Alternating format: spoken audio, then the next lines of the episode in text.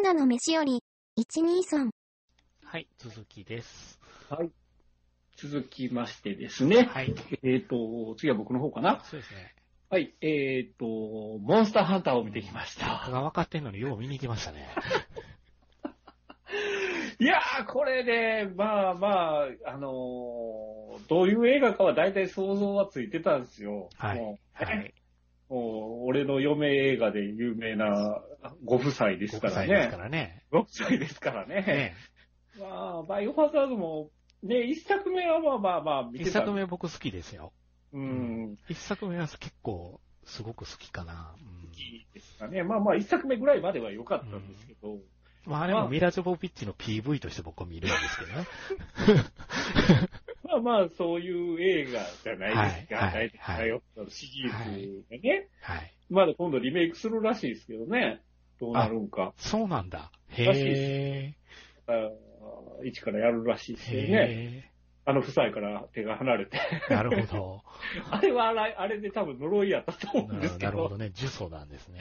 そうだったとは思うんですけど、うんまあ、今回も安定の俺の嫁映画でして、ほんまにね、あのー嫁を使ったオナニー映画と言いますか、もう嫁、あー嫁に映画ですよ。なんか、あーあー、なんか、なんかさっきまで話してたアニメになんか似てる感じがしますね。気のせいかな。うん機能性今のは荒れるかもしれないですね。だから、僕の中ではイコールなんですよ。はい。はい。いやー、それがね、あの、トニー・ジャーが出てくるんですけど、ああ、ああ、そうだね。トニー、うんトニー・ジャーが出てくるんですけど、僕はあの、ね、マッハとか、あの、トムヤム君の、ええあの、トニー・ジャーが好きやから、はい。ほんまにね、もうふざけんなよって話ですよ。トニー・ジャーの無駄遣いにも程があるっていう。ああの、あの、まあ、トニー・ジャーやからもちろん格闘が売りなわけじゃないですあ。か。うんで、格闘シーンになったらね、ブレブレカメラ使うんですよ。ああ、しっかり見せないとダメじゃないですか、カメラ止めて。でしょ 何やってるかわかんないですよ。あかんな。なんか、あのー、もともとそのモンスターがいる世界があって、はい。で、ミラが、あの、なんか、米軍兵士としておるわけですけど、なんか、嵐の中入ったらタイムスリップかなんかして、そのモンスターがいる世界に行っちゃうんですよ。異世界転生ものですで、ね。帰ってきてるんですよ。そうなんそういう見。だよこれ異世界転生ものなんだよね、今回ねそうなんで。すよ。うんで、そこでモンスターがいて、で、その仲間はみんな殺されていくわけですよ、モンスターに。でミラだけ残って、ああ、えーちょっとプレデター展開やね。そう、ミラだけ残って、で、そのトニー・ジャーも、あの、なんか仲間の船にいたんですけど、それも砂を走る船があって、どういう原理でこう走ってるのかさっぱりわかんないんですけど、で、そこから落ちちゃって、一人でサバイブしてるキャラクターがトニー・ジャーのキャラクターなんですね。で、そいつが隠れてるとこにミラがたまたまその、そこに行っちゃって、で、お互いこう、喧嘩しながらも、こう、共闘していくっていう話になってくるんですけど、でその喧嘩してるシーンで二人がこう、ちょっと戦闘するシーンになるんですけど、あの、本当にブレブレで何やってるかわかんない。ミラごときが、まあ、俺らのトニー・ジャーにかなうわけないやろって話ああ、それはちょっとあれやね、あの、ミラが好きな僕が反応したいところがありますね。いやいや、もう、あれですよ、象を拉致っただけで組織が壊滅する男ですよ。ちょっとジョン・ウィックっぽいね、その言い方。ちょっとジョン・ウィックっぽいね、今の言い方。やばい。ジョー・イックよりやばい男ですからね、トニー・ジャーは。だからね、ちょっと、その辺のトニー・ジャーの扱いもちょっと雑やったし、ちなみにモンスターはどうやったんですか？モンスターの迫力は確かにあるんだけれども、あのーメインに出てくるのはほぼ一匹だけなんですよ。あそうなんだ。あのーえっ、と、ディアボロスや、ディアボロスやったかな？はディアボロスが一匹最初の方に出てきて、それを退治するのに、うんあのー普通にやったら間違いなく敵わんから、うんあのー洞窟の中に、あのーほら、カニ系のモンスターいるじゃないですか。ヤドカリ系のモンスターとか僕。ね、申し訳ないが、モンハンは全くなんですよやっ。てないですね。はい。ヤドカリ系のモンスターがいるんですけど、はいそいつが持ってる毒針を、一匹倒して、その毒針をあゲットしてはあ、それでディアボロスにささせば、あ、ちょっと、あの、眠るからそのうちにやっつければみたいなところで、それをやっつけるまでの話なんです。で、まあそこからもうちょっとあるんですけど、そこまで出てこないっていう。あ。ああ、なるほどな。モンスターハンターの面白いとこっていうのは、モンスター倒した後に、その、モンスターの牙とか皮とか剥いで、素材で武器すな。を、素材を剥いで、その素材で自分のその、鎧とか武器を作るっていうところの面白さがあるんですそけど、れ、ニコール・キットマンですね。アクアマンのでしょええ アクアマンのでしょニコール・キットマンがリアルでやってましたね。やってたじゃないですかええ。僕らはそこが見たいわけですよ。ああ、なるほど、なるほど、なるほど、なるほどあ。の、仮の手、手をつけてる姿を見てみたいわけじゃないですか。ミラ・ジョボビッチが、そうそうそうそう。今回は。あそれがないんですよ。あはあ、はあ、はあ、はその、多分ゲームしたことないんでしょうね。あご夫妻。な、なんか、ユアストーリーみたいな投げやりな言い方、それ。だから映像表現としては確かにすごいんだけど、中身がプラプラなんですよ。ああ、まあなあ、中身の評価してる人見ないもんね、この映画。いないじゃない。えまあもうこの手の映画に中身を求めたらいけないんでしょえ。うけど。モンハンがあいつが、みたいな喜び方してる人はいるな、とは思うんですけど。どうだろう。でも結構そのゲーム好きな人は怒ってる人も多いし、あああ、そうなんだ。れはモンハンじゃねえっつって。B 級なんですか？あの、スーパーマリオの映画が許せる人はこれも見て大丈夫だと思うみたいそれ、なんな。か言われてますね、すご言く。われてるじゃないですか。言われてる言われてる。これはちょっとね、映画としてもね、多分 3D 向け映画っぽかった。ああ、的な、うん、3D で見たら面白かったのかなっていなるう。ほど。うん。まあまあ、俺の嫁、嫁に映画でしたね。なるほどね。はい。なるほど。ああの、おすすめはしませんと。求めてるものが違うということですね。はい。そういうとこです。はいはい。わかりました。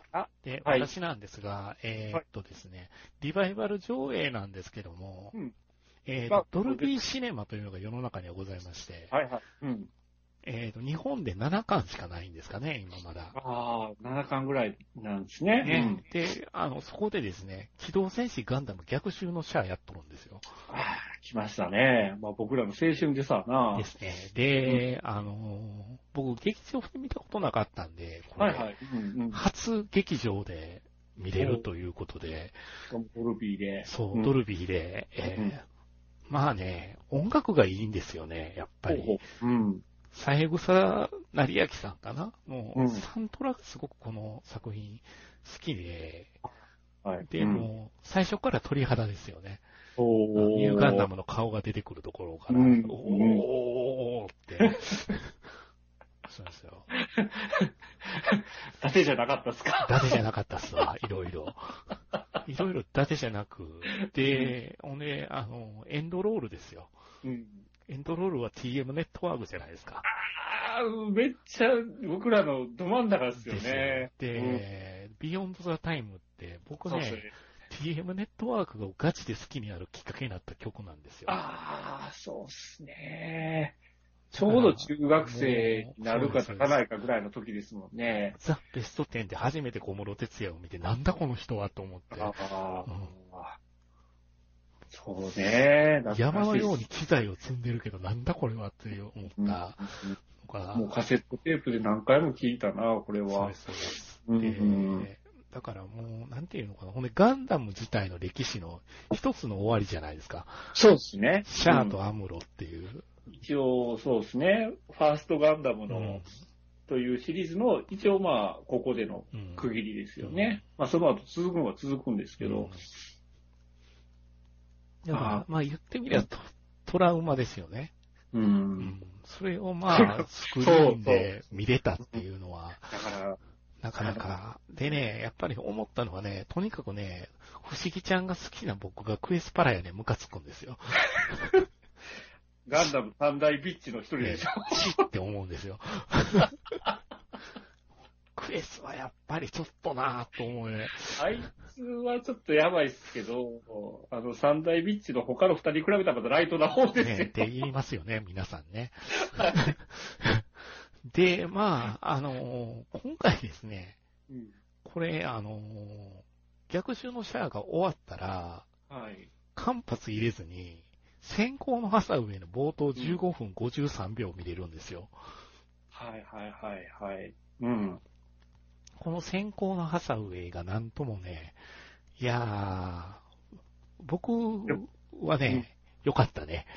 ああ、そうですか。うん結構15分しか見れないって生殺しじゃないですか。生殺しですけど、で、うん。でも一応ワンエピソードをきっちり、あの、原作のハイジャックのところをきっちりやるんああで、、ほうほうほうほう。うん。ねこれがね、いやー、あ最初ね、あのジンジャーエールのどうですよね。あー、そうそう。ねよ あれがうね、覚えてますな。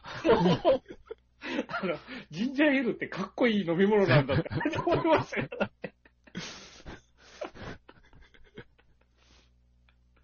からね、まあ映画の方ではジンジャーエール出てこないんですけど、なるほど。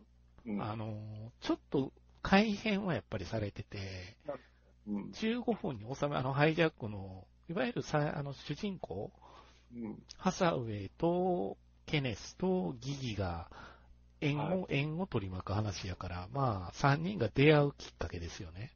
の冒頭部分をやるわけなんですけど、はい。うん、あの、ハイジャックの描き方は結構残酷なんで、ううん。ん、あの、人が、人が死ぬとことか血はドパドパ出るんで、うーん。ああ、グロいグロいと思いながら見てて、なるほどね。うん。このこの辺はあの監督さんの村瀬修子さんのやっぱ味かなと。うん。うん。村瀬さんの味がよく出てるなと。うん。うん。虐殺機関の監督だったもんねって思いながら。ああ、そうなんで。僕、虐殺期間をまだ見れてないぜひぜひですよ。うん。うん。だからすごくあの、虐殺、あの感じが好きな人、虐殺機関の感じが好きな人には、非常におすすめできる状態になってるんじゃないかなというのを感じましたね。なるほど。うん。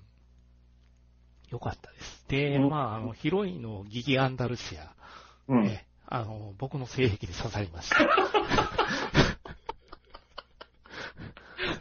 もうね、あのね、村瀬、村瀬さんの作る、なんていうんです、アニメーションの女性、うん。ことごとく僕性癖に刺さるんですよ。ああ、あ、やばいわ。やばいです、ね。やばいんですそれは。よ。もうこの、もう、三部作は楽しめるじゃない楽しめるですか。わけですね。舐めるように見ると思いますけどね、もうね。今回いつからでしたっけ ?5 月の？5月の7日から、7日からですね。はいそしたら、次回の収録ではギリギリ2人見れたらいいですけどそうでね。すね。ね、ちょっとやりたいですね、これ。ねだからね、うんあの、ハサウェイとケネスに関しては、どっか富のカラーを残してるんですよ。だから、まあ、まあ、あの、富野もね、はい。もういろいろ呪詛を巻き散らしてそうですね。あの人も呪詛負けてやっぱ僕らのの何かを、ま、あの、ねじ曲げたじゃないですか。そうそうそうそうそう。僕はすごくねじ曲げられた部分があるんで、あの人には。うんん本当にね。あのね人のハサ罪そう。うんだから、ハサウェイとケネスのキャラクターは富のカラーの踏襲した感じっていうのはあるんですけどうん、ギギだけね、別世界から来たような感じがね、あそうなんですね。あーこの感じはすごくいいわ、と思って。うんまあ、不思議ちゃんですけどね。彼女ね。いや楽しみっすねちょっとちょっと楽しみですね。楽しみですね。原作読んでない人は原作読みづらいけど読んどいた方がいいかなと思ってます、僕。うん。そうか。はい。で逆者自体もやっぱりドルビーで見たら、すすごく良かったですか？うーん、えうーん、音楽は良かったかな。音楽が良かったけど。うんとにかく音楽が良かったかな。映像はやっぱ古いんで、まあね。ただね、そないかな。うん。やっぱりすごいなと思うのは、富の、富の作品って、なんであんな無重力感じるんでしょうね。そうっすね。うん。ちょっと他のロボットアニメにはないよなと思って。あーあの浮遊感。そうですね。重力はさすがにね、うんうん、僕らが魂を惹かれてるから。重力に。モビルスーツのやっぱ挙動がすごい綺麗やなと思って、うん、その辺はね、スクリーンで確認できたのが良かったです。なるうんほど。もうはっきり見飽きるぐらい逆シャーって見てるのにやっぱり楽しいですよね。そうですね。ギラ動画が展開するだけで気持ちいいんですよね。あーって。ああ、なるほどな。ああ。ねえ、ええ年したおっさん二人が何しとんねんっていう話ですけどね。もう30年近く前ですよ。ないっていう。アムロとシャアがね、そうですよ。殴り合いの喧嘩するじゃないでか。そうですすよ。そうですよ。モビルスーツ着ても殴り合いの喧嘩ですからね。喧嘩するしね。あそこが今回ハサウェイが、あれでしょ？あの、作り直してるみたいですね。ああ、そうなんですうねん。。予告編でチラッと見れますけど、あのあ、ハサウェイから見たあの視点っていうのをちゃんとね、トレースしてるんですよ、今回。へえ、そうなんですうんね。ハサウェイはこういう風にあの時見てたっていう、あクエスの背中を見てたっていうのがね、ああ、楽しみだな、それは。面白そうですねね。うん。ううんん。あーって思うところが多いですけど、はい。はい。ちょっとガンダム作品でも異色の作品なので、うんはい。まあ、まあまあ、ちょっとね、映画としても、ガンダム映画としては異色になるのかなとういう感じ。じも、だって、テロイズムの兵器になるわけじゃないですか、ガンダムが。そうですうね。ん、ここが結構ポイントなんですよね、うん今回。うんうん。うん。ガンダム00の前だからねってみんなには言いたいですけど。それスタルビームの前やからねと言いときたいですけど。うんその、ファーストとか、ね、履修してない子たちが、その、ハサウェイをやっぱ見に行くんだろうか。どうなんでしょうね。そうなんですかね。うーん。だから、やっぱりその、今からファーストを履修しようってきついじゃないですか、なかなうんか。まあ、なかなか、そうかな。カズハセさんも何回も言ってるんですか。うんうーん。やっぱりそうだろうな。ある程度その辺のやっぱ知識が入ってないと楽しめない。せめ、せめて逆者はやっぱ見見とかないとかないとダメですね。絶対逆者は見とかないとダメですね。うんですよね。ハサウェイとクエスの下りが絶対入ってくるんで。うん。うん。まあ、ちょっと見たことない方は見てからそうですね。ね、ご覧になっていただきたいですね。ね劇場版のガンダム3部作でいいから、うん。見といてほしいかなとは思いますけどね。ねちょっと、また、うちの番組でもね、二、はい人でやりたいなとは思ってはい。ますので、はい。お願いします。はい。えー続きまして、えーノマドランドを見てきました。はいはいこれも、ちょっとは、やっぱアカデミー賞絡みで話題になってたじゃないですかう。ん。うんで、まあ、周りで、すごくフィルマークスの評価も3.9ぐらいだったかな。うんうん評価も高いんで、まあちょっと見てみようかっていうことで見に行ったんですけど、まあその、まあ、ね、いろんなラジオとかでも言われてるんで、中身をご存知の方もたくさんいらっしゃるとは思うんですが、まあ、そのアメリカ、現在のアメリカにおける、その、高齢者の方々が、もう住むところを追われうん。て、もう、そのキャンピングカーなりにうん。乗って、うん。もう、その、流浪するっていう人々が増えてきてるらしいんですね。。で、そこに出てくるのが、アマゾンですよ。あアマゾンって、その、都会に作ると、やっぱりその土地代とか、家賃が高いから、めっちゃ郊外の、めっちゃ田舎にでっかい倉庫を作るらしいんですあ。よ。で、そこに、あのーそういう漂流してる人たちが、あのートレーラーハウスとか、そういうので、やってきて、その、クリスマスシーズンとかだけそこで働くんですよ。で、その、ね、もう、ハッピーニューイヤーって年が明けたらみんなそれぞれ散っていくっていう生活をしてて、で、寒く、寒い時は南の方に下がって、うん。で、また暖かくなってきたら、その、いろんなところに行くみたいな生活をうん。してる人たちを描くんですけど、あの、僕らの大好きな、あの、スリービルボードのババアですよ。フランシス・マクマクドーマンのマクドーマン、はい。主人公で出てくるんですけど、まあ、最初から何注文を見せてくれるんやっていう、その、マクドーマンドの際どい、あの、タチションシーンとか、あ 誰得やねんっていうようあ。なシーンを見せてくるわけですよ。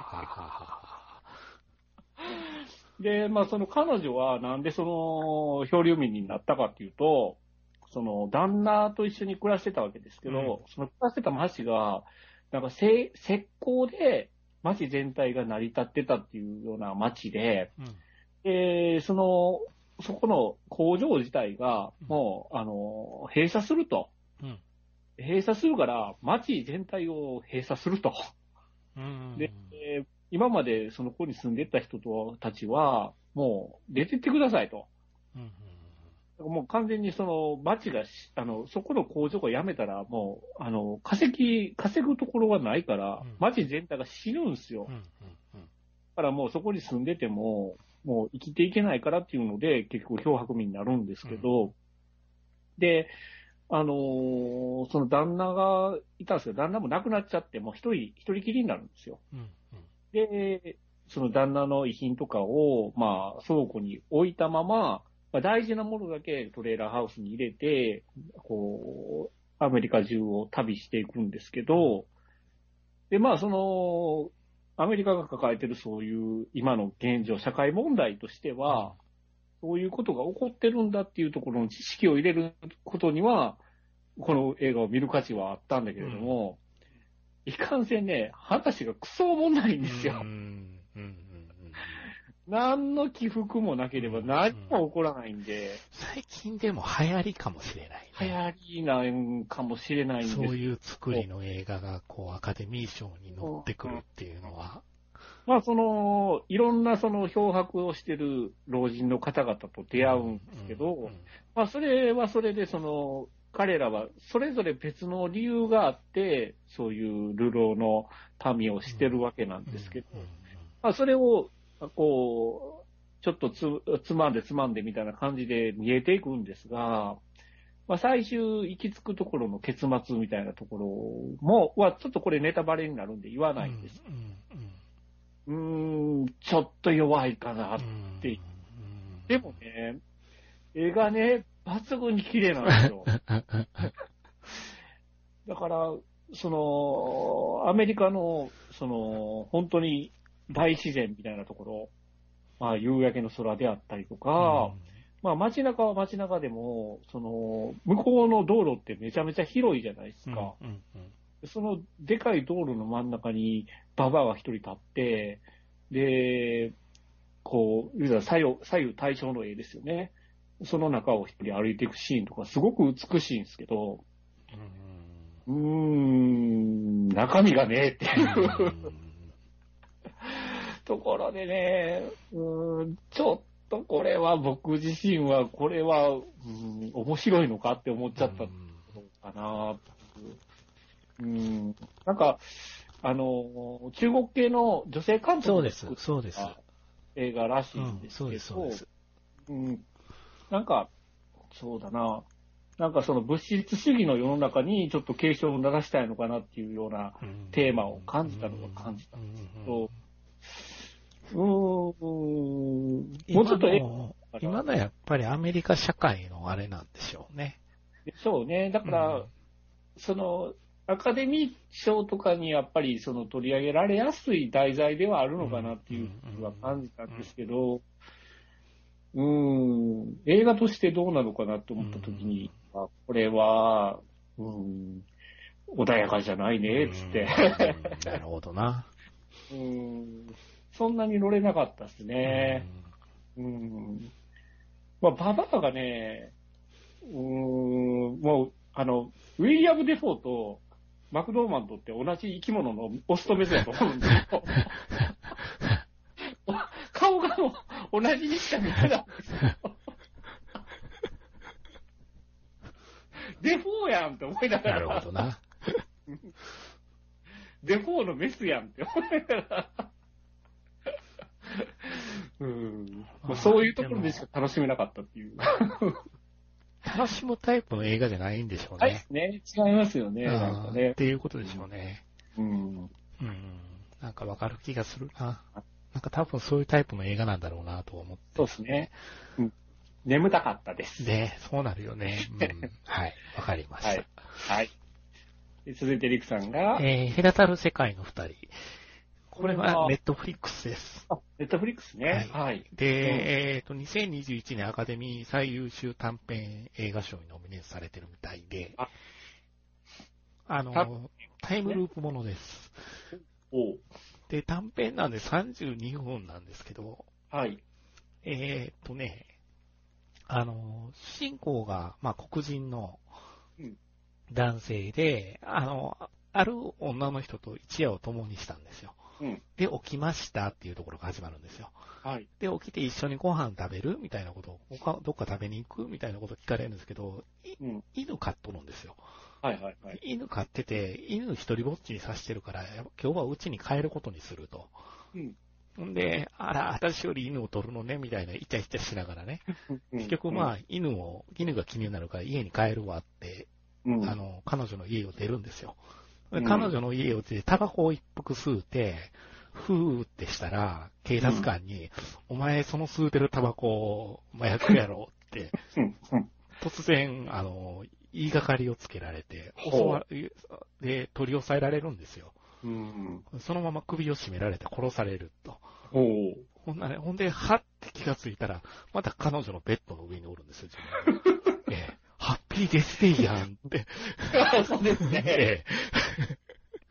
ハッピーデスデイチックなんですよ、ちょっとはい、展開が。でう、ん。何回も繰り返すんですよね、その警官に殺されるっていうことを。うん何をしても、何をしても最終的には警官に殺される、権力に殺されるっていうことをはい。繰り返し繰り返し描くんですけど、うんあの、ブラックライブズマターの映画です。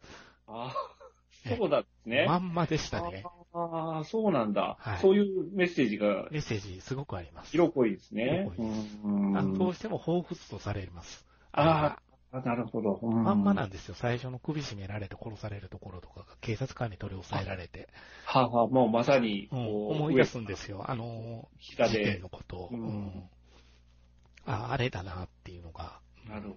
ああうん非常にそれをコンパクトでテンポがいい感じで作られてるんで、一見の価値はありかなと。うん。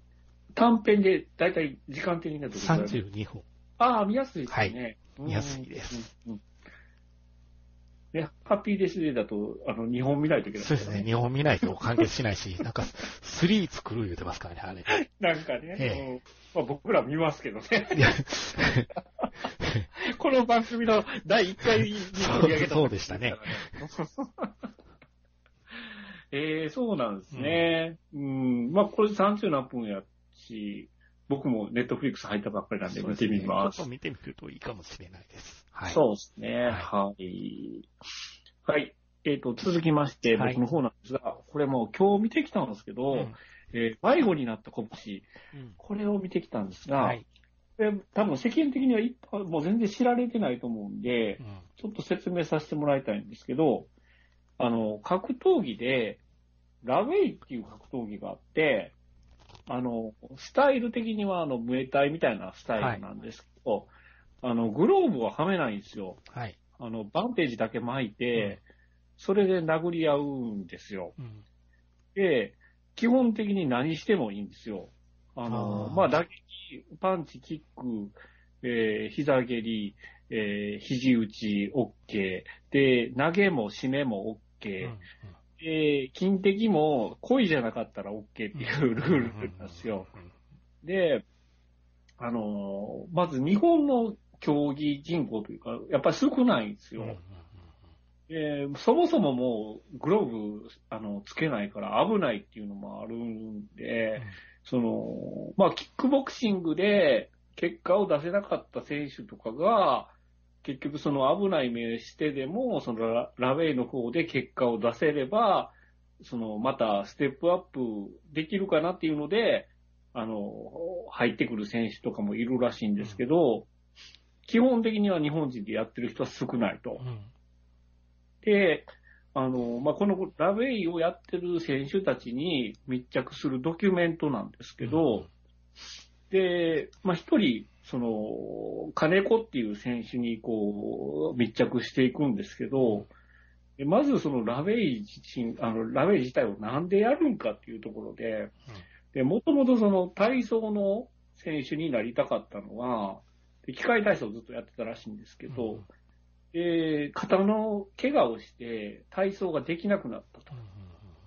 で、その、結局その体操ができなくなったけれども、なんか自分が自信を持つためにその格闘技をやりたいっていうので、総合にまず入ったらしいんですけど、総合で全然結果が出なくて、で、結局ラウェイに、あの、道に入って、まあ、そのラウェイ自身もまだ本人も掴んでないから、まあ、自分が何を一体やりたいのかっていうのを探しながらやってるみたいなところで密着していくんですよ。で、その、まあ、ラウェイのっていう競技の指導者自体があんまりこう日本にいないから、結局その、ミャンマーの国技らしいんですね。うんうんでその、まあ、政治が今不安定なミャンマーうんそうですね。うんミャンマーに行って、そのミャンマーのそのラウェイのジムに入って、修行していくんですよ。うんで、向こうの、こう、コーチについてもらってトレーニングするんですけど、で、めっちゃ頑張って練習してるんですよ。うんで、日本に帰ってきて、で、日本でこう、試合を組んでもらったりとかするんですけど、結果がなかなか出ないと。で、日本でなんか師匠がつくんですよ。うんで、その師匠、その師匠が、あの、普段ラーメン屋しとんですよ。ああ、上海亭みたいな。そう。ララーメンしてて、で、実際その練習するのも、その閉店した後のそのラーメン屋のそのテーブルとか片付けたところで師匠と練習してるんですけど、あで、その、よくよくその師匠に話を聞いてみたら、なんかあの、地下、地下格闘技で、あうんその賭けの対象で、あの、ずっと素手で殴り上がってたみたいな。う んファイトクラブやな。ファイトクファイトクラブや。おで師匠なんですよ。はそのあのトレーニング方法が、あの、どっかの倉庫みたいなところに、あ。はあの、師匠とその子が二人いるところに、その喧嘩自慢の奴らを、あの、たくさん呼んできて、え一人ずつで、えちょっと待って、ファイトクラブや。ファイト、石鹸作りそうや。リアルガチのファイトクラブなんですよ。うんファイトクラブや。ええのと思いながら、ええあるんや。いやと。であくまでも、その、地元の方々に協力してもらって、トレーニングとしてやってるっていう体なんですけど、ええ僕らが完全にファイトクラブファイトクラブですよ。やべえって思ったんですけど、で、あのーなんていうのかな、その、日本で試合を組むんですけど、結局その日本で選手もそんなにいないから、うん。北国そのミャンマーから選手を、こう、呼んできて、マッチメイクするみたいなところなんですけど、うん。あの一応形上はミャンマーと日本との対抗戦みたいな形をとってなんですが、一応ミャンマー的には国技やから、権威が落ちるじゃないですか、ん。あの日本に行って負けたりするうん。と。だから、マジ強い人しか送ってこないんですよ。ああ、亀田のボクシングとは違いますね。あ で、で、結局やると負けるんですけど、あえーその辺が、結局その亀田的なプロモーターみたいな、ああ。その、お日本人、日本で人気が出るために、その、なんていうかな、あの、ウェイトをね、あの、明らかにオーバーしてるのに、あの、最初70キロの契約でお互い調印したのに、あの、ウェイト絞れなかったから、72キロで、ごめん、お願いって言って、はあ、途中で帰るんですよ。はあ、それで結局、その、ミャンマーの人たちが負けたりして、で、それが大大問題になるんですよ、ミャンマーと。はあはあはあはあはこうベルトごと違うかったみたいなところで、それで揉めて、結局団体が潰れたりして、その選手自体も苦境に立たされたりするんあですよ。はで、その結局やってたその金子っていう選手の方も、あの、今回はもうマジで、あの、人生かけて戦うって言ってたのに、あの、負けるんですけど、あの、その、おかんがおるんですけど、もともと体操選手やってうんて、うん。で、子供にやらしたいっていうので、うん。ずっと体操をしてたのが、怪我をして、結局子供をその体操選手としてできなかったお母さんですね。。でもなんか知らんけど、格闘技やる言うから、まあ応援してたけど、で、その情けないし試合をした後に、おかんがガチ切れするんですよ。ほうほうほうほうほ何や、あの試合はって。この大怪我して、で、素手で戦うから、もう大怪我するんう。ですよ。うんうん救急車に運ばれうて、んでもう顔とかも、あの、何針も縫うような怪我するんですけど、であんたの情けない姿、見たないわみたいな感じでめっちゃ切れられて、でそう、そもそも何やろこのラメ言うもんは、みたいな、あの、こんなその、競技、わけわからん競技、あんたには向いてないわつって、おかんが勝ち切りしてて、で、コーチとかもそれをなんか、すごいしょんぼりしたら、して、こう、横で聞いてるんですけど、うん。おかんが、こんな競技な、あの、教える方もわけわからんやつばっかりやないのってめっちゃまあ、そうやな。うんうんなるほど。もうそこ爆笑ですよ。コーチの何聞いてしょんぼりしてるんですよ。それはファイトクラブしてるようなコーチやからそうね。やな。いやーそれで、まあ、その、そこでスイッチが入って、まあ、本人もっと頑張って、うん。まあ、ミャンマーで修行して強くなってはいくんですけど、で、まあ、その子だけじゃなくて、いろんな、その選手の方にクローズアップするんですよ。うん。で、まあ、本当にそのラウェイで、あのーチャンピオンになれば、ライジンに出るきっかけを得られると。うん。うん。うん。うん。うん。うん。なるほど。ライジンに出るための通行手形になるわけですよ。へえ。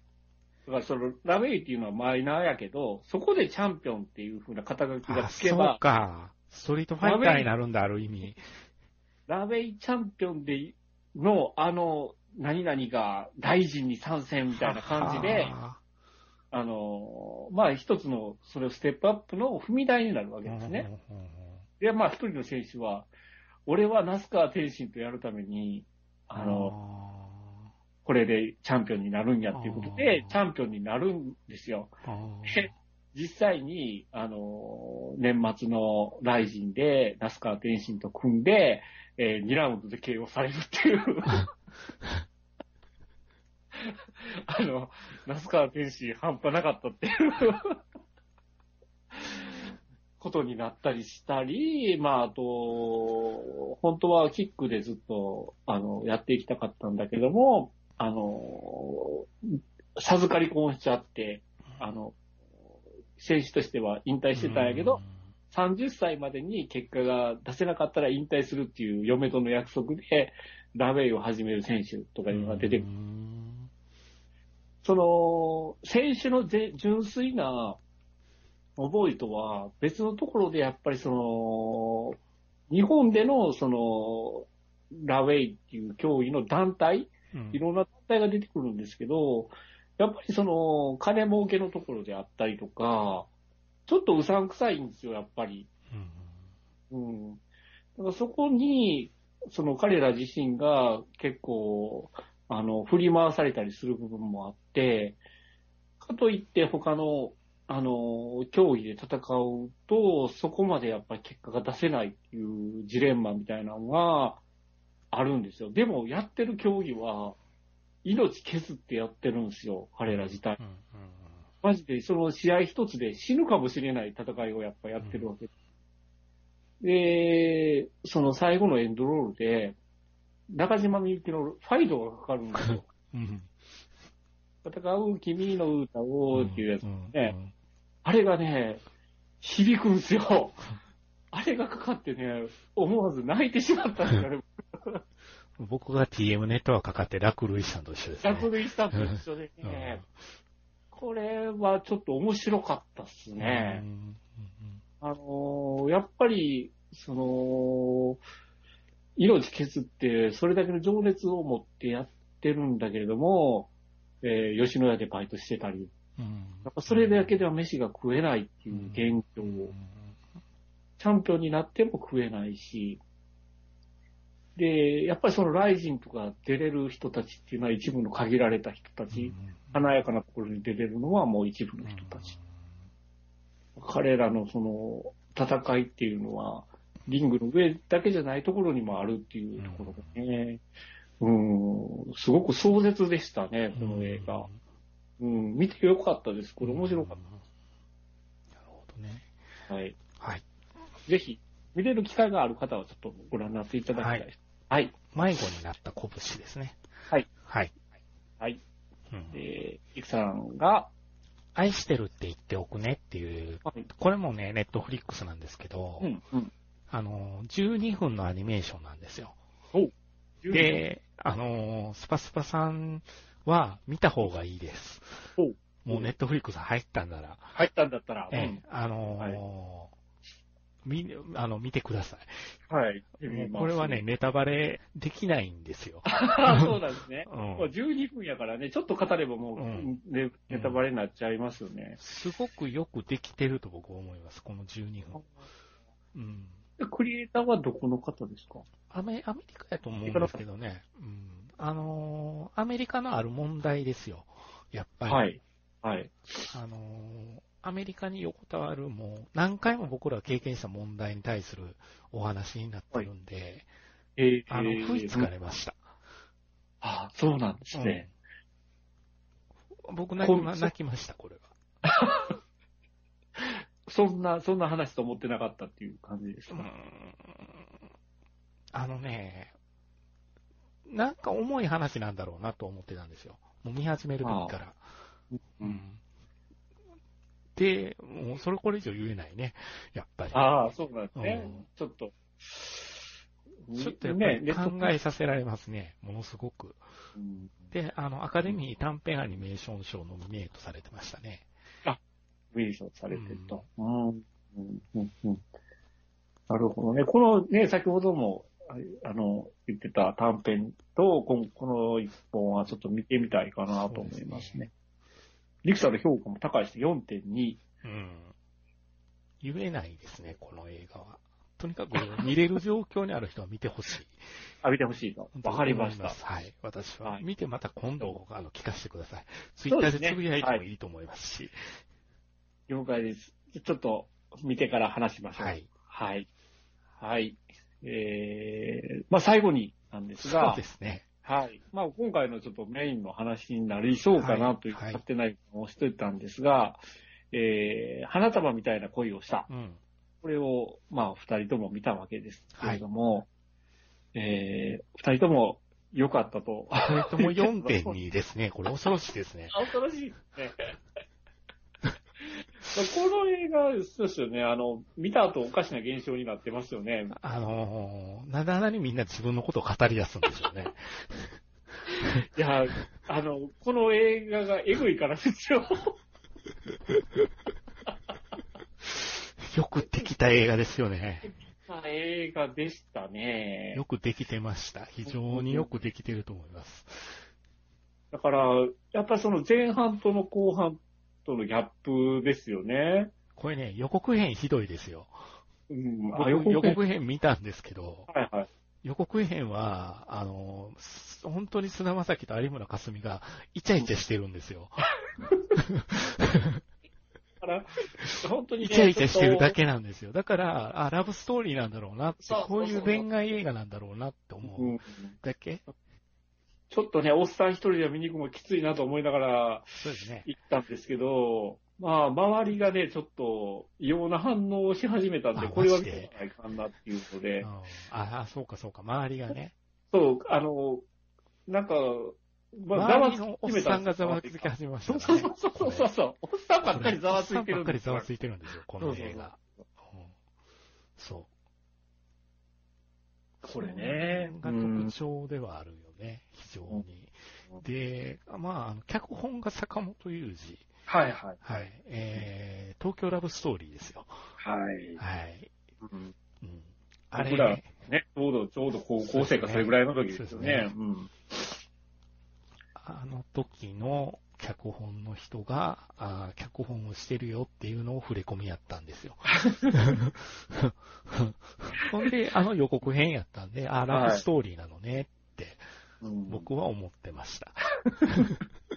そうですね。はいだから、まあ、まあ、イチャイチャしとるんだろうな。一緒にお風呂とか入ってましたよね。あの、入ってますとかでね。入ってます。うん。二人で髪の洗いっこをしたりするわけです。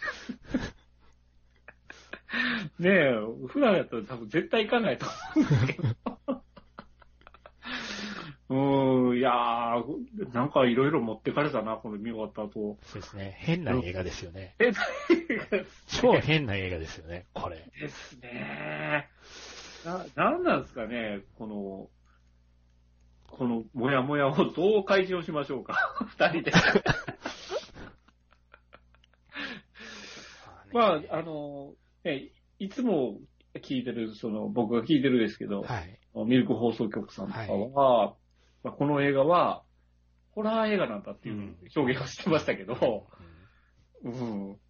あの、それもわかると思いながら、うんまあ前半、前半のね、その、二人の距離が縮むうん。振りですよね。振りね。振り。そこから、また後半のそのホラーパートですよ。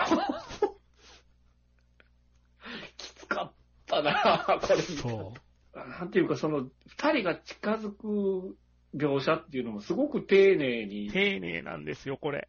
丁寧な丁寧なんですよ、めっちゃ。うんから、まあ、その出会いからして、その、明大前の駅ですよね、あれで、うん終電を乗り遅れたら、まあ、二人なわけですけど、そのトイレットペーパーを持つ姿にリクさんはやられたっていう。ちょっとじゃないですか。可愛いんですよ、有村架純が。あのー、あれは、あれは反則だなと思いましたね。うんそうですね。で、そこでですよ、そこで乗り遅れたから行ったカフェでいるのが神ですからね。神ですからね。あの神に出会うっていうのも、笑ってまいりましたね。もう悔しいけど笑ってまいりましたね、あそこは。いやーうんど出てるとは聞いてたけど、どういう出方しはんねやろうと思ってたら、あ、あ、なるほどって、押井守が出てくるんですよね。出てくるんですけど。まあ、そら、あれですよね、その、なんかあの、大人チーム二人は全く無反応やったじゃないですか。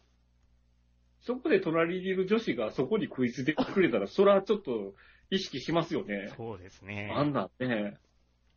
僕ら見たら、そのテンション上がるのは当たり前ですけど、有村架純、普通の一般の有村架純は、そこではテンション上がらないはずですもんね。これね、だから、有村架純の方から最初入っていくじゃないですか。はい。うんこう、あの、一人でラーメン屋でラーメンのうん。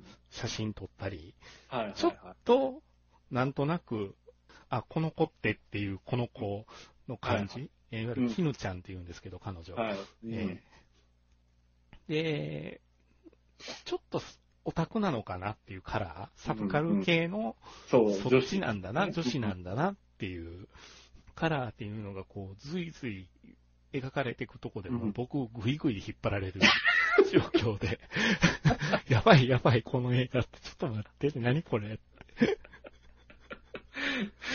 そう、あんなか有村架純はファンタジーですよ。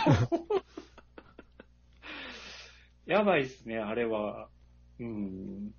だからもう、あそこで僕らは完全にその、罠にはまってたんですよね。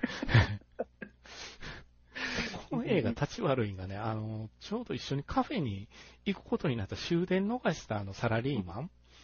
と OL さんみたいな人って、で、4人で一緒にカフェに行くんだけど、うん。その時にうん。あの、マニアックな映画ファンなんだよねっていう話を するじゃないですか、男の方が。で、え、えそうなの？ってマニアックな映画ってどんな映画？みたいなことで、ショーシャンクの空にかなって言って、え？って、僕ら鼻で笑う映画ふんって、ふんってなるわけですよ。で、ふんってなった直後に、魔女宅も良かったよねって言うんですよ。ほんで、あ、魔女宅良かったよねって清水隆のやつって言うんですよ。ちょっと待って、実写版って俺、ゾッとしました、この映画。この映画おかしい。この映画おかしいぞって、実写版の魔女宅の話がちょっと出てきたぞ、今。僕らがね、そうですよ。僕らが食いつくところの清水隆あれ？その後に、こう、麦君って言うんですけど、菅田将暉の演じるとこの麦君が、両手を口で押さえるんですよね。鼻と口をこう、両手で押さえてあ、こう、上下に動き出すんですよね。うんうんああ、ああって言ってるんですよ。で、横で絹ちゃんとかが周りが不審そうな目で見てるんですけど、神がいる。斜め前の押井守が座っとる守があ あ、確かに神だわって俺も思って。いつもの押し守るがね普通に押井守がおるんですよ、そこに。あ、神だわって。それは神だわって。そう。その神がいるっていうだけで、菅田将暉も大体どういう男の子かがもう、僕はわかるじゃないですかえ？僕とかスパスパさんはわかるじゃない？ピーンと。ねあそこでもう線引きされるんですよね。この映画見に来てる人の。そうっすよあのおっね。さん誰って思った人と、うんあ、神やねっていう人とで、線引きされるんですよ。この映画、ズバッそうなんですよ。と。おかしいんですよ。もう、そこでもう僕らのハードわしづかみにされてるじゃないですか。そうなんですよ。で、ねお互い行けなかったコンサート、あの、ライブが、天竺ネズミ天。竺ネズミでしょ。わかってるわ、と思って。この天竺ネズミっていうところの微チョイス妙なラインですよね。うん。うわすごいリサーチしてるなと思って。いやーね、あの、僕い、ね、仕事でいつも行ってる、その、まあ、言っちゃいますけど、学校のね、うんうんあの、学校の師匠さんがいるじゃないですか。うんうんうんで、20代の女性の師匠さんがいるんですけど、で、あの、スパスパさんあれ見たんですか？みたいなところで聞かれて、で、その方は映画は見てないんですけど、ノベライズが出てるんで、ノあベライズを読んだと。あ、はいはいはいはい。だからノベライズだからもう丸々映画と一緒なんですけど、あの、いろんな、あの、作品、あの、文系作品出てくるじゃないですか。あの、さ今の作家さんとサブカル系の、人気の作いっぱい出てくるんですよね。が、あのーその、シスさんが曰く、うん私だけしか知らんと思ってた、マニアックなところを、全部言いわあ言い当てられて、お前が特別やと思ってたその浅はかな知識は、みんなもう知ってるからって言われたような気がして、あ泣いてしまいました。ー マジか。なんかバカバカって言われてるみたいで。みんな知ってるわって。あーあれもだから、あれもまたピンポイントに来るんですよね。その作家さんたちの名前が。ああ、ああ、なるほど、そのラインっていうライン、ラインがちゃんと抑えてあるんですよ。抑えてあるんですよね。だから、恐ろしいですよ、この映画。いわゆる、そう、いろんなところで自分の趣味、自分の趣味と適合する、そんなんね、すごい運命感じるんですよね。それはもう、ね、お家に来た時に本棚見て。まるで私の本棚じゃんって言われたら、そんなん、運命、運命じゃんってなるよってなるよね。あ、これはって思いますよ。うん。それ、あんなこと言われたら、それは好きにはなりますなりわ。ますよ。うん。で、二人は恋に落ちるわけなんだけれどもっていう、ええ。えらいトントン拍子やなと思ったんですよ。そうですね。そこまで展開早いですね。早いじゃないですか。うんで、トントン拍子で行くから、えどうなるねやろうって思ってて、どう、どう、これはそこまでおっさんを狂わせる何があるんやろうって思ってた。同棲し始めたところあたりから、あー、もしかしてこれは、うん。一緒に暮らすんかって。一番冒頭で見せてるじゃないですか。うんそう。冒頭で見せてるから、別れてるんよなっていうのがわかるんですよ、このねわかるんですよね。だだから、別れるとこまではやるんやろうなって分かってたんですけど、その別れるところがメインではないんだよっていうところが、この映画のすごくポイントやったかなと。えーあうんなんか、そこからが辛かったですね。いや、あのーなんていうかな、あのー麦君もね、最初、やっぱり、あの、イラストで飯をね、そうです。していきたいあ、あの、うん、そ頑張って、ね、こう、やってたんだけど、やっぱり芽が出なくて、で、仕事は曲がってくるんだけど、だんだん扱いが雑になってくるくる。だから、あれもね、すごく、僕は一時期ちょっとフリーでしてたことがあるんで、わかるんですよ。あの、雑さ加減っていうのは、うんで、あの、言われるじゃないですか。あの、イラストの件はで、いくらで3000円でお願いします、みたいな。三ほんなら、いや、あの、1枚いくらっていう、あれでしたよね？って聞いたうん。じゃあ、イラスト屋に頼むんで大丈夫ですって言われる。あの、軽いノリ。LINE で済ませられるっていうね。グギギギギって。ってなる。あの感じとかねね、すごくね、よくわかる。うんうんうんうんだから、もう、ああ、ダメだって、このままじゃ麦ちゃん、麦、麦麦君は絹ちゃんと暮らせなくなっちゃうと思うから、お父さんとかの仕送りとかも全部止められてしまう状況に陥るじゃないですか。うんだから、二人が結局生活してたのは仕送りのおかげやったっていうのが分かってくるじゃないですか、これ。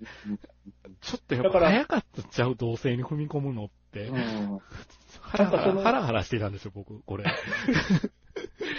その、麦ちゃんの家と、あの、あ麦麦君の家と、家と絹ちゃんの家絹の。生活レベルの違いもちょっとあるじゃないがね、あるんですよ。はないい小林、小林薫できて爆笑しましたからね、僕。これは、花火師か？片や電通ですよ。そうですよ。和国が和国が。そうよ これね、ちょっとだけこ濃かったね。ああ、それだけ。絹ちゃんのお母さん役の戸田恵子。うわ、こいつ来た。意識高い系そう、意識高いんですよ。めんどくさいわ。思っていいっすよね。だから、やっぱりその、好きなものを追ってた時期っていうのは二人でも、はい。ね、同じ方向を向けてたんだけど、やっぱりその同じ方向を見ていく生活を続けるためには、やっぱ考えを変えないといけないっていうことで、まあ、麦君自体はね、ちゃんと仕事と向き合うことになるんですすけど。いわゆる就職をきちんとして会社に入るわけなんです。物流関係の会社に入るんですよね。ね。で、えーそこの営業職になっていくんですけど、で、だんだんだんだん会社の歯車になっていくんですよ。ハードルワになって、うわーって。家庭というか、家に帰っての会話がね、そうなんですよ。辛すぎる、どこかで見た、そ こあ、そう。なんか経験あるぞ、ああ、響いたんや。吐きそうになったんですよ。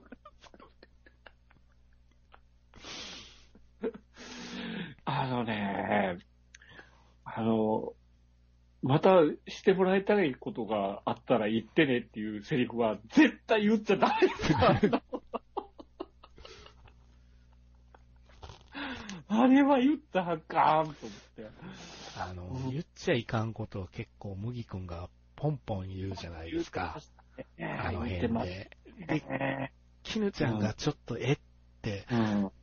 えっていう有村架純がうまいんですよ。あいいっすよねうまいんですよ。え いう。それで、激高しないそう。有村架純ですよ。飛行しないんですよ。よ。抑えるんですよ。うんちょっと絹ちゃん引くんですよ。そうだよねって。そうそうそうそうそうそう。一回飲み込んだ上で、そこからですよね。あの、それがね、よくできた子なんやけど、怖いんすよ。あれ、あれはフラストレーションが溜まってんのが見てる側はわかるから、うん。うーんって。うんあ、麦君も仕事頑張ってるもんね、とかって。そうそうそうそう。そううんですよね。その激高された方が、むしろ楽やったりするんですけどね、あれね。うん。あのー、な、なんつ、なんつうのか、こんなにパズドラが怖い映画ないよ。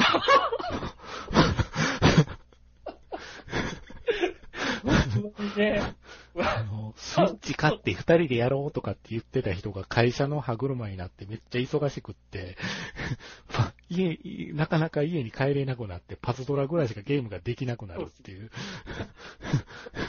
家帰っても、そうそうそうそうそうそう。家に帰っても仕事するからス、スイッチなんか全然触れなくなって、ね、テルダももう見向きもしなかっなかったですもんたっていう。うわうわって。パズドラぐらいしかやる気が起これへんっていう。ねいや、恐ろしい映画ですよ、あれ。要は、あのーそうなんですよ。5年間の恋愛を描いただけの映画なんで、はい。でそこで同棲しちゃうんで、倦怠期がやってくるっていう映画なんですよね。えこう恋愛倦怠期が実はメインなんだって話ー、うーん。だから、本当に最初の前半のフラグ立てっていうか、その伏線張りっていうのが、見事に後半で効いてくるっていう作りは素晴らしいなと思うん素晴らしいですねけどね。だからもう最後のあの、ファミレスシーンですよい。や、反則でしたね。反則。あははははと思ったから僕。あのー、ねリクさんが先ほどみんな自分語りをするって言ってましたけど、あの、僕も自分語りをさせてもらうと、はい。あの、学生時代に5年間付き合った彼女と、はい。あの、ファミレスで別れた経験がありあら。あらららららららあのね、あのファミレスね、あの、僕にとってはリアルすぎてね、あの、僕の一つ告白していいでしょうかね。はい。スパサパさんも一つ告白したことですし、はい。あの、僕もですね、ファミレスでプロポーズしたことがあるんですよ。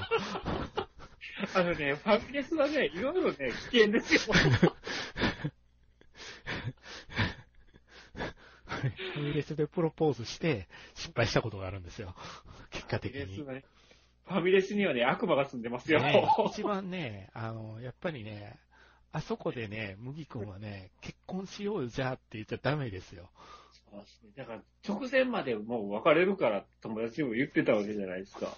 そう。でもえーあの場の麦君そこで言っちゃうんだ、そういう風にって僕ちょっと思っちゃって、それってダメだよね、一番って思って。そうですね。ちゃんのためにならないよね、それは多分。ならない。ね結局同じことの繰り返しに多分ね。そう自分のことしか考えてないよね、やっぱり麦君はって僕はすごく思って、それがかつてのすごく自分なので、痛い、痛いって思いながら、いや、もう、あの、俺やんって思いながらあ見てましたーあ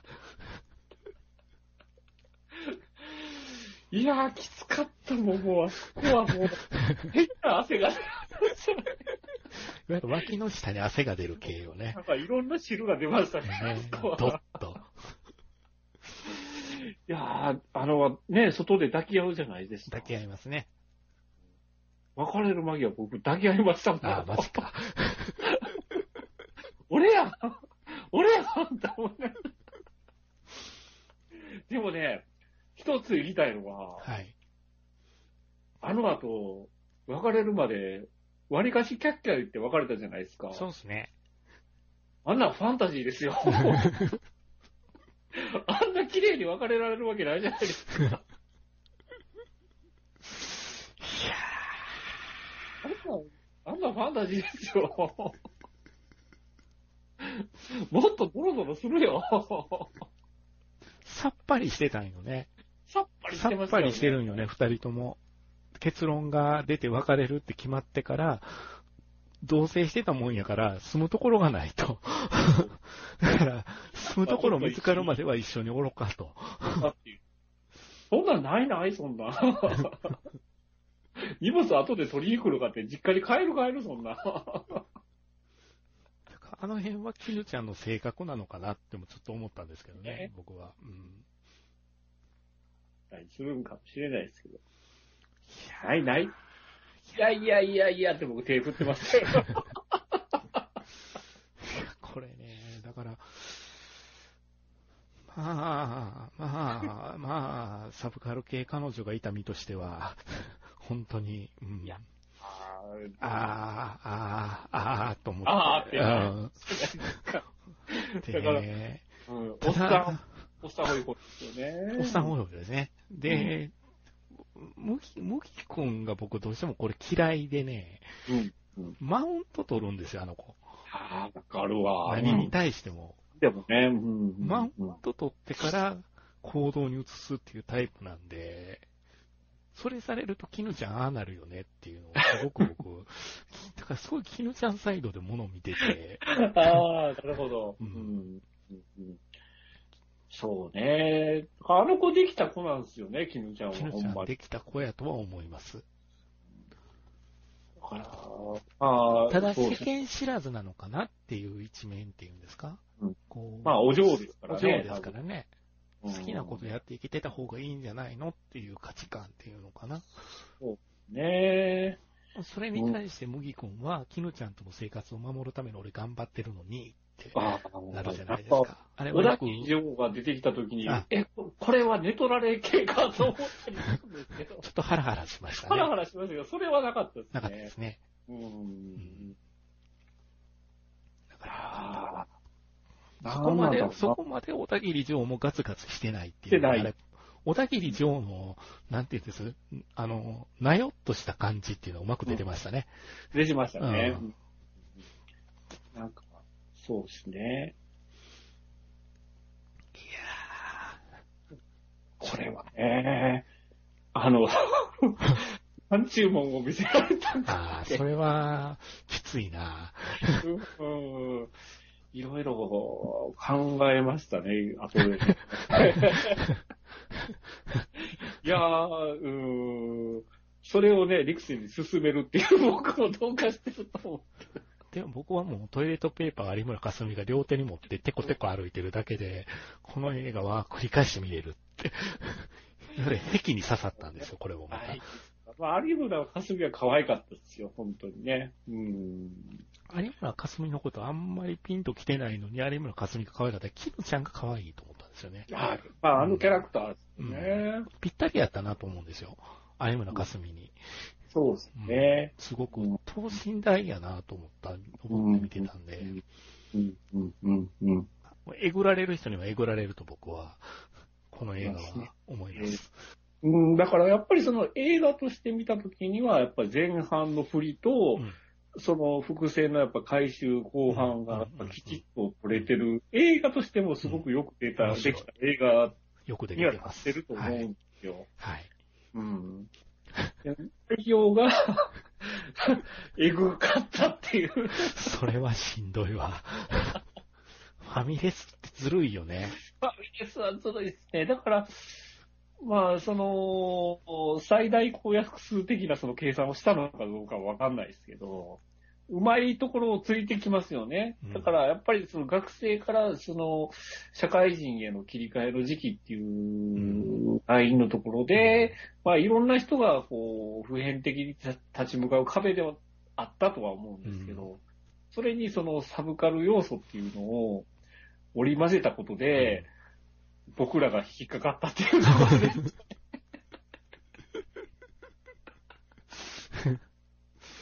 仕事に。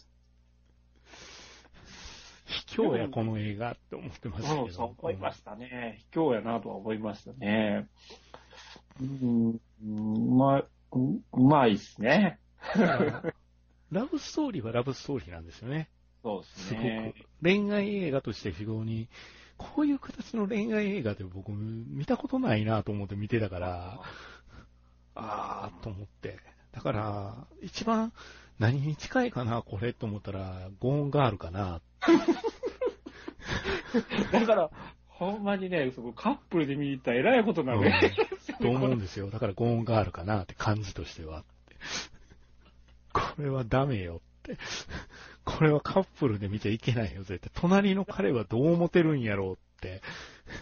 本当に、これは、だからね、あの、僕が見たときは、僕が見たときはですよ、あの、サブカル男子2人しかいなかったんですよ、僕と。はあ、はあ、3人で見たんですよ。はいはいはい。で、終わった時の彼らか、彼らの後ろに僕とことこ歩いとったんですけど、はい。二人が言ってたのは、押し守るが押し守るがやったんで。あ、俺、多分俺と同じタイプ。この同じ二タイプ人って。で、そこを噂で聞いてたから見に来たパターンやと思うんで。うん。だから君ら歌丸とか好きでしょっていう感じ？タマフルとか聞いて見に来たのっていう感じかなっていう。うんだから、これを見てるカップルを見てみたいですね、僕は。そうですね。何も知らずにこの映画を見たカップルが出ていく時の雰囲気を見たいです。何話すんだろうね、ねこれ見た後ね。僕たちは大丈夫だよねって言ったら、言ったら100%分かれますよね、こ男、大概の男、これ別の話すると思うんですよ。れ。ですよね。はぐらかしますよね。はぐらかす、はぐらかす。この話題には持っていかないようにしますよね。。触れないよ。危ない、危ないって。そんなで触れないのって言われると辛いだろうけどね。そうですね。うーん。これ本当におっさん同士で見たら酒飲めます。カップルじゃダメ、これ、一に行ったら。カップルダメよね。カップル絶対ダメよね。なのに、連、その予告編をものすごいだ、だから予告編ものすごい悪意あんのよ。対ありますよね。うん。なんかそんな映画じゃないもんね。ねいやー、うん。まあ、これ、計、計算なんでしょうね、全部ね。計算されてると思いますよ。されてますよね。めちゃくちゃされてると思いますよ。うーん。2時間10分っていう尺で、どう倦怠期を描くかっていうところで、最初の入りが運命的なだけに、うん運命的に感じるだけにね、感じますよね。そんな、ね。惚れてまうやろっていう話ですよ。だからまあ、なんていうのかな。ただやっぱり僕も経験上、本当今一人身ですけどね、はい。やっぱり思うのは趣味が合うから、うん。ぴったりだっていうことではないんだなと。うん。うん。一番大事なのは価値観だよねって、やっぱり。僕はここれを見てから思いましたね。だから前半って感覚的なんですよ、二人とも。後半は価値観がぐいぐい出てくるっていうそうです。ね。そうだよね。うん、うん、うん。結果その辺は。やっぱり暮らしてみて見えてくる部分じそゃないですか。そううん、うん、うん。焼きそばパンがあんなに美味しそうに見えるんですよ。でもそれを麦君はもうそんなパン屋どこでもあるじゃんって言い出すんですよ。きみちゃんはものすごい傷つくんですよ、そこで傷。つきますよね。うんうんうんまあそこをね、大事にする人じゃないんだっていうあの悲しそうなメールですよね。そう、そう。ええって。なんかこの有村架純のええっていう顔の演技がね、めちゃくちゃうまいと思います、僕この映画。それが多かったですもんね、大体ね。多かった。だからキヌちゃんは、わりかし最初のキヌちゃんとそこまで変わってないですよねそうなんで。すよ。思いっきり麦君の方が変わっちゃったから。変わっていくから、そう。うん その辺の、うん。まず、菅田将暉の髪型を変えていくじゃないですか。麦君の。ぴっちり悲惨にしていくじゃないですか。社会人になったら。うんうんうんうんうんあの、ハンバーグを先輩と食ってるのを見たとき、怒りが湧きましたからね。爽やかお前、お前一人で行こうかって。俺、俺その人と食ってたらあかんやろって思いながらあんなに楽しみにしてたのに一人で行けなかった爽やかに、お前は先輩で行くんかって。思いましたね。僕は、あれは、うまいっす、言ってるから、お前、お前、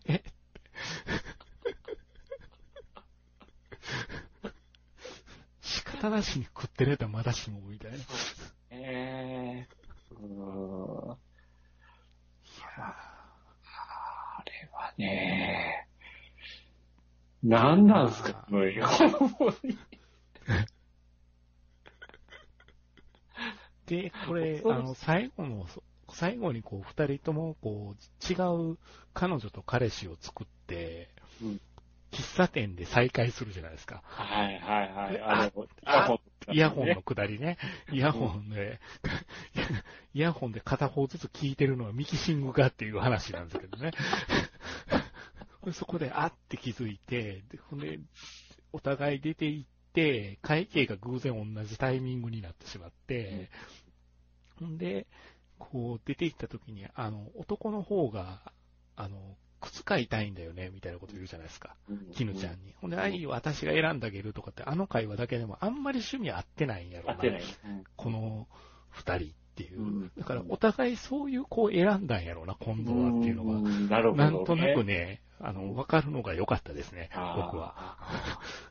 防衛戦引いてるな、今回は。これ以上来たら AT フィールドかとか思うんやろな。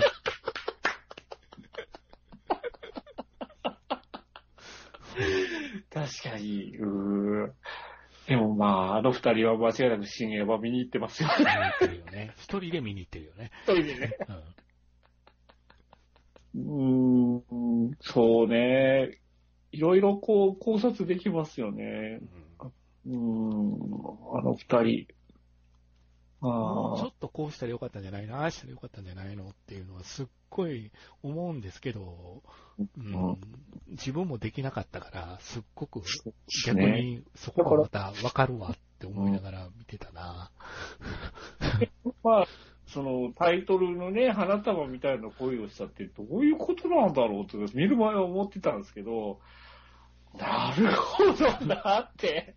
よくできてますよね。ねえやっぱり、根っこがないって根っこいうのは。がないんですようん根ねっ。こがなかったっていうのは。一瞬だけの、ね、まあ5年間っていう年数ではあったけれども、まあ、期間限定というか、まあ、そういう恋愛だったっていうところの、ねえ、よくできてるなと思って、感心したんですけど、二度と見たくねえと。まあ、いろんな人に、こう、ね、おっさんたちには、一石を投じましたよね、この世界。あその人ーたちが何も語りたくないっていう人もいるでしょうね。いるでしょうね。ううん見てどうやったって言われたら黙ってしまう人っていうのがいるでしょうね。そうですね。ファミレスでプロポーズなーと思いながら。したなーあら、あの、ねあのファミレスで、あの、中川大志と清原かやが二人で、そうなんですよ。ね、同じことしてたじゃないですそうなんでか。すよ。ああれは、あんなこと絶対あるわけなあ、いけど。ないんですけど、ないけど、あんなん見たらやっぱり泣いてまうじゃない。泣いてまうよね。あの時は良かったなんですよね。その涙って。あの時は、本当に良かったっていう泣き方なんですよね、あれ。なんか。めっちゃ二人とも耳がダンボになってうん、ましたようんね。、うん。ああの時と同じ会話してるっつって。で、靴見るじゃないですか、靴。そう、くっス。ニーカー一緒やし。しあスニーカー一つにしてもすっごい描き方うまいなと思って。だからうんそうなんですよね。うまく、やっぱ伏線がね、綺麗に貼られてうんる。うん。だから、あの、あの二人がこう、ね、あの若い二人を見て、お、俺たちやんって思ってたのと、僕らも、その、キヌちゃんと麦君に、俺やんってやっぱ思わせる。そうそうそうそうそう。これ僕の周りはね、あの、俺やんっていう人ばっかりが騒いでるんですよ。ですよね。私やんっていう人の意見を聞きたいんですよ。だからね、女子、女子がどうなんですかね、これ見ていやね。思いますね。うんそこまで多分ね、深くね、覚えてないと思うんですよ。でしょうね。なんかそんな気するよね。男ってダメだなって僕思いましたもん、やっぱり。この映画でごちゃごちゃ言ってる男ってダメだよねって。やっぱりね、秒速5センチメートルなん ですよね。だからあれ、秒速ってよくできてるよなって 思ったな。そう、そこも思ったな。ねあ、あかりちゃんのそういうあんな子おったわっていう、そう、そ、それやな。でも僕らはね、いつでもさ。困ったな。困困ったな。ああ。ね。そうですよ。そういうのはやっぱね、アスカに気持ち悪いって言われるんですよ、僕らは。ね。いやー、きつかったなね確かに本当にね。面白かったけど、本当僕はまあ何回も見れますよ。大丈夫ですよ。本当ですか。僕はもうちょっとしばらくスパンを受けないと無理です。そこまで被るとね、ダメだと思いますわ。いやー、ほんまにね、5年っていう年数もね、そうですよね。ぴったりい聞いてゾッとしましたもん。え、5年って。ちょちょっと、ちょっと聞いて引きましたからね、僕ね。5年ってやっぱりね、その、うんなんていうかな、その、恋人同士っていうよりこう、やっぱどちらかというと家族になっちゃうんですね。でも、その戸籍上一緒になってない以上、どっちかが別れるって言ったらもう別れないといけないわけじゃないですか。だからね、この5年っていう、その、ね、ね、年をセッティングしたのも、これ絶妙やと思うんですよ。うまいと思ったっすね。何ちゅうもん作ってくれたやと。いやー、完成度高いと思いますよ。本当に完成度高い映画やと思いますよ。ようできてるわー思って見てましたけど。面白いんですよね。面白い。面白いんですよ、この映画。悔しいけど面面白い。白いですよ。ちょっと普通のラブストーリーじゃないっていうところ。うんだから、うーんやっぱテンポの良さかな。そうですね、テンポはいいっすうんね。セリフのこう、応酬、会話劇じゃないですか、基本的に。うん。そのセリフの応酬が心地いいんですよね、リズムが。そうですね。だから、先ほどリクさんが言ってた、その、麦君に感情移入できなかったっていうのは、もう、僕は意図的やと思ってて、うんうんうんうんあの子、大学生の時、まだ付き合う前の、あの、キャラクターってめっちゃペラかったじゃないうんですか。うんペラかった。ねえ。だから、そこが、こう、自分が変わらなきゃっていうので、こう、変わるんだけど、結局あの二人にとっては間違った方向で変わっていったっていうところでのね、その描写っていうのが、実によくできてましたよね。ゾッとしたのが、あの、あれですよ、絹ちゃんが、あの、クーリンチェ少年殺人事件を 行かなきゃって言ってたっていうところも、ちょっとゾッとしたん。ですよ。ああって、キヌちゃん。はやっぱりこっち側の人間だって。ちょうど、ちょうどね、その、前の話やからね、まだ若い時の話やから、ちょうどクーリンチェの年代ぐらいと被るん。ですよね。そう。あれが公開した年代とね。そう。あれ、あれのことが出てくるサブカル恋愛映画ってどんなんやねんと思うんですけどね。いや、よくこれはできキャッチしてるわ、情報をって思って。だから情報の洪水なんですよ、意外と。意外とね。んだから、僕らが拾えてないところがあるじゃないですか。守備範囲外の情報やそうですねそうですねうんそこまで入れると、恐ろしいですよね、この映画ね。うん。リサーチ力がものすごい映画やと思います。確かに、確かに。うんこの映画のせいかわからないんですけど、僕が Amazon プライムでなんかあるかなって思うじゃないですか。はい。ピッピって、あのうん、アプリを立ち上げてですね。はい。ええ、なんか映画どんなん来とんのかなって言ったら、やたらと魔女宅の実写版をおすすめしてくるようになったんですよ。うん。チョイスの仕方が間違う。多分ね、あの、一生懸命呪音見てた時期があったから、清水隆でこれ、紐付けされたんやろうなと思うんですけど、このタイミングで Amazon プライムがわざわざプライム会員用に魔女宅の実写版を持ってきてるっていうのは、悪意を見ますよ、僕は。これはあの映画のせいやなある映画のせいやと。今やと、今やと。今やとって思ったじゃないですか。そうですよ。回転するぞって。そうよし、みたいな。よし。プライム解解解放しとけ誰が見とんねんと思いながら。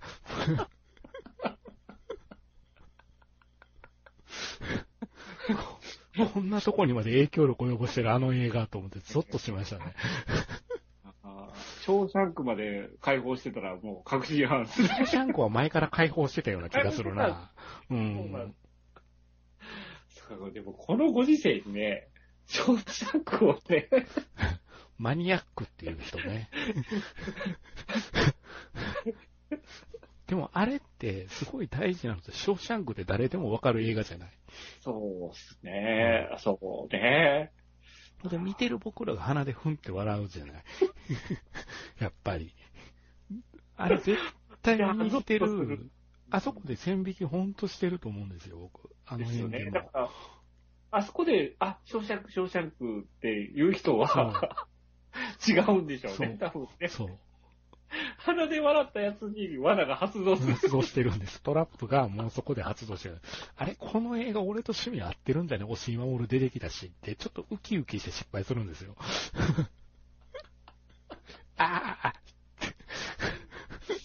やばいっすよ。この映画マジでやばいわ。ここんなもの見せられると思ってなかったわ。ああっていう。いやー。だから、見る側の立ち位置によって分かる人分からない人、分かりたくない人に分類されていくんかなとも、うん、思うし、だからロングランしてんのかなっていう。あーそうね。まだやってるもんですもんまだやっね。てますね。ねまだやってますね。うんああ。カップルで見に行って別れないことだけを、いや、これ、怖いですよ。悲劇もあったかもわかんない、こんだけね。惨劇をあちこちで作ってるかもしれないかも。しれないですよね。本当にね。うん。まあ、まあね、この番組を聞いてる方々は、多分、おっさんばっかりしかいないから、逆にトラウマをね、発動させる人が多いかもしれないですね。しないですね。ねうんだからまあ、あの、かつての自分の残像を見るような感覚に陥るんで、皆さん気をつけていただきたいかな。取り扱い注意ですよ。気をつけながらやって。今までうちで取り上げた映画で一番気をつけてほしい映画かもしれないですよ、これは。あ僕ら的には本当に、もう、邦邦画版、ゴーンがあるゴーンがあるでしょうね。これは一人で見ないとダメですわ。ダメだよ。ダメですわ。はいうん要注意で。一人で見、一人で見ないとダメなのに誰かと話したくなるという恐ろしい映画です。だってもう一人で抱えきれないもん、こんな。でしょうねみんな一人で抱えきれなくなるんだろうね。うんだから誰かにいないんですもん。ね。そうなんねやろそううな。だから僕1ヶ月我慢しましたよ。やっと語れたと思って。いやあよくできて、よく、本当よくできてました。ううん。ん僕、僕の一番の褒め言葉ですので、これは、うん、よくできてた。あー二人の年末のランキングにどこら辺にこう入ってくるかね、その爪痕がどれぐらい深かったかが測れますね。スコーンとジョゼ超えましたからね、ある意味。違う。形で。なるほど。ジョゼよりスコアは低いけど1位かなって。なんか、うーん。まあ、いろんなことを考えさせてくれる映画では、コスパはいいですよね。うん、コスパはいいです。いいですよね。満足感すごくありました、す僕。ごくありますよねう。んうん。うんあこれは僕はディスク買うと思いますね。ーあ、あ、そこまでうん好きで。す、これ。好き。好き。面白い。面白い、この映画は。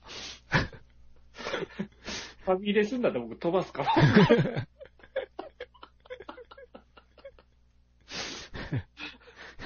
あのね、す絶妙なんですよ、菅田将暉と有村架純っていうのが。ああ、そうですね。絶妙に二人ともどっか緩いんで、でもね、あれ、リアルやったらね、あんな美男美女でや、じゃないと思うんですよね。まあね、まあね、それは、それは言っちゃダメですよ。それはそれぞれじゃないですか。それぞれの花束があるわけじゃないですか。それは言っちゃダメ。男はブフーって言いながら。女子もね、ハンバーガー美味しいデフみたいなね、タイプですからね。女子も語尾にござるってつける女子かもしれな。いですね。あのね、だからね、やや原始圏やなと思ったんですよ。この二人。あの、嬉しそうに喋る感じとかもちょっとめんどくさいんですよね、二人。あめね、確かにね。ややや、やや原始圏だなって僕思いながら見てて。うん。オタクじゃないんですよね、確かに。オタそうクじゃない。ですね。オタクじゃないですよね。うん。オタクと言っちゃうと語弊があるんですよ。いや、よくできてる。でも、リサーチに参りましたと。参りましたね。ね。うん勘弁してください。勘弁してくださいと。はい。いいんじゃないでしょうか。はい。こういうところで、まあ、今月の、はい。えーえーお互いの映画だったんですけれども、はいまあ、ちょっとね、本数が溜まってたんで、はい。ちょっと過長馬にはなりましたけれども、はい。まあ、うちの番組自体ね、あの、来月でちょうど1年になるとそうですね。ほんまですね。1年続きましたね。なんかね、始めた時はどうなることかと思いましたけど、続いてしまいましたね。はいですね。うん。まあ来月はちょっとね、そのハサウェイが同じタイミングで、ハサウェイかな。うんちょっとコロナの状況で私映画見に行きにくいんですけどね。そうですよね。ちょっと大阪今大変なことになってますねね。、やっぱり気になりますね。映画館じゃなくて移動距離がちょっとね、うん。まあ、そちょっとね、あの、ゴールデンハラハラする時があるんで、そうですね。うんゴールデンウィークとかは、やっぱり、あんまり、こう、移動をね、控えた方がいいのかなと、個人的には思ったりもするんですけど、まあ、経済が回らないといけないというところもわからないではないんですけどね。うん。まあ、他人に迷惑かけるようなことだけはね、そうです避けないね。うん。はい。まあ、そんな感じで、えーはいまあ、ファミレスで残像を見ないようにしましょうね、皆さんね。本当に。気をつけながらやったねほんのあの、あの、高中川大使と清原ちゃんは本当にいたのかどうかっていう。ねエア、エア大使といや、いはいや、ねそうやったかもしれないという。出ないですね。いや清原かや出てくるだけちょっとテンションが上がるのは女性のせいでしょうね、僕は。あ広いねあっと思ったんですけど。この子で撮ったっけってあの時思って。あの子もね、結構、注目株ですよね、若手はね。うんはい。そんな感じで。はい。はい。また来月もはい。聞いてねっていうこはい。とで。よろしくお願いします。はい。はい。ありがとうございました。はい。ありがとうございました。